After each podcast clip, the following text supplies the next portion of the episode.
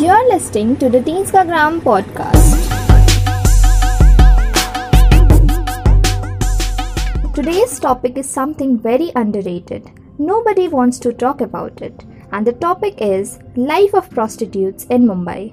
Mumbai, also known as Bombay, is a city in India which contains the neighborhood of Kamathipura, one of the largest red light districts in Asia. India is regarded as having one of the largest commercial sex trades globally. Kamathipura is only one of many red light district neighborhoods in Mumbai. These neighborhoods are so large and popular that Mumbai has been called the ultimate destination for sex tourism.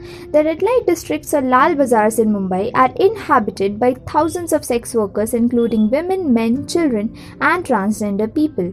The sex workers of Mumbai are typically victims of sex trafficking, made vulnerable as a result of poverty and lack of access to resources and opportunities.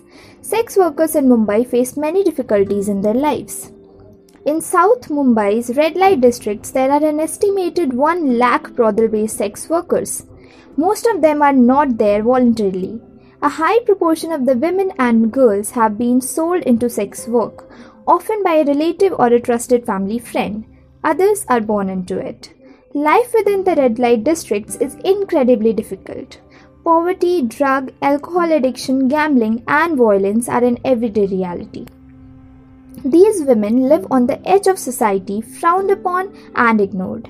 It is estimated that between 30 and 50 percent of India's sex workers are HIV positive due to lack of education and severe poverty.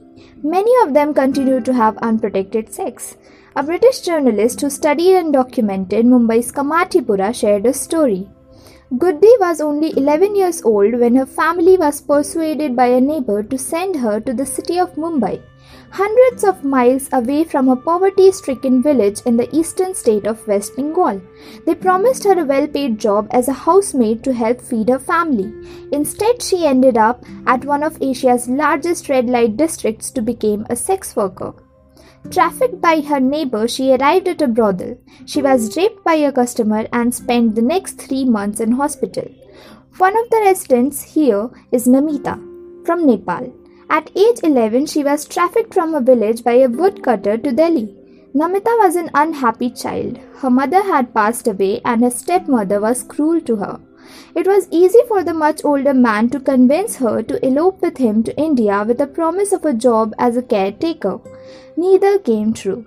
I escaped thrice when in Delhi, but each time I was traced and brought back to the brothel. I didn't know Hindi then and couldn't run for enough.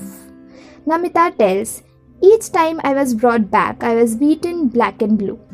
Not only Namita, but this is the condition of thousands of women and teenagers who are tricked and trafficked into brothels and never came back. Nobody talks about this issue. The pain that these little girls have to bear is unpredictable. Police hardly has any rescue plans for the huge trafficking that's happening in the country. What do you think? Is it a matter of relevance according to you? Do you think proper rescue operations should take place to save the girls of our country? Comment down your views below. Thank you.